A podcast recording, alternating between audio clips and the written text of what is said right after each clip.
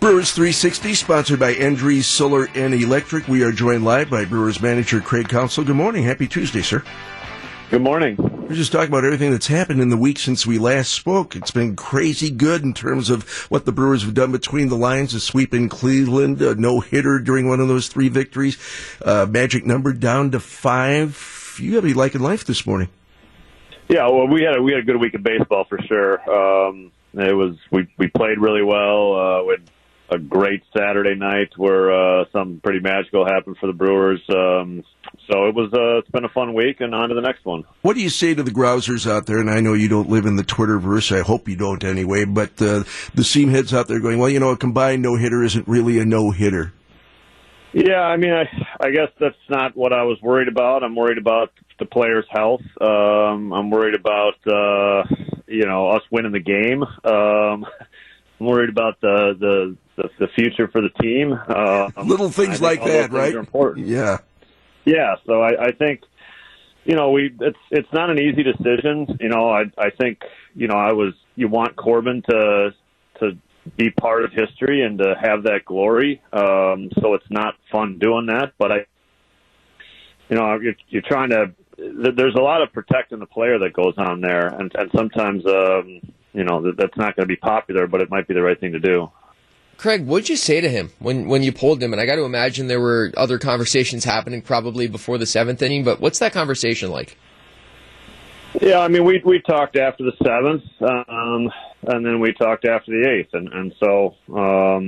I think he knew where I stood, and he respected that. And of course he wanted to go out there, but I think he respected, what I was telling him.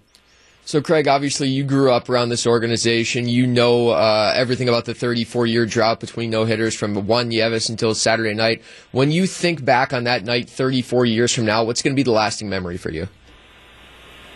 Yeah, I mean, one thing I would say is it's not a drought. It's just a great accomplishment that we look forward to. That's not how it works. These are great nights that we celebrate as a team and as an organization. I think for Nieves,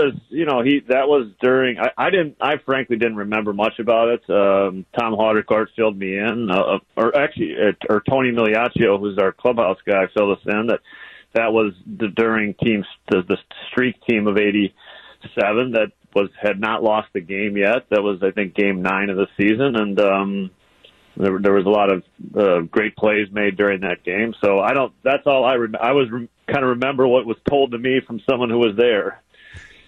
And there was the symmetry, too, between the catch that Robin Yount made and the Nieves no-hitter to save it, and then Lorenzo Cain's great catch late in the game that helped preserve the no-hitter Saturday, too. So you had that symmetry going on, which was really cool. Do you still have the goofy traditions where nobody talks to the pitcher throwing a no-hitter, nobody says anything in the dugout? Is that still a thing? I'd say no. Most of those have been, we talk about it all the time because and I think Corbin's well aware of it because you're just, you're not going to let a pitcher just throw however many pitches that it's going to take. And it takes more pitches right now. The weird thing about the no-hitter for Corbin was he had no first pitch outs.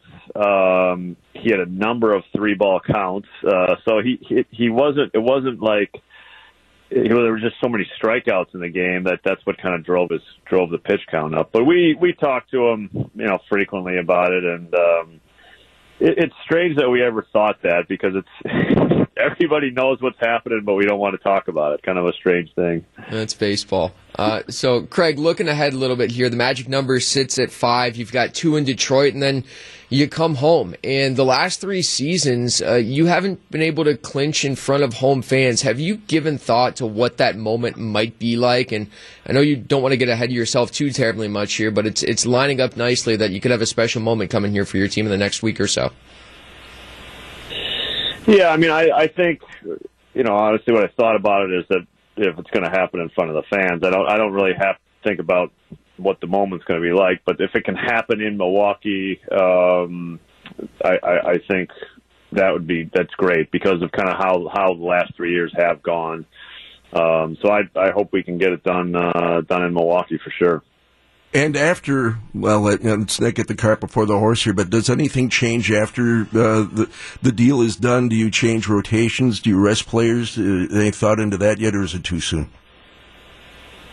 No, I can't say we put a ton of thought into that yet. You know, we'll try to make it as we can on our guys, but I think there's no matter how you look at this, we want to finish the season, keep playing, and win baseball games. There's nothing bad that happens from winning baseball games, and that's what we're going to keep trying to do.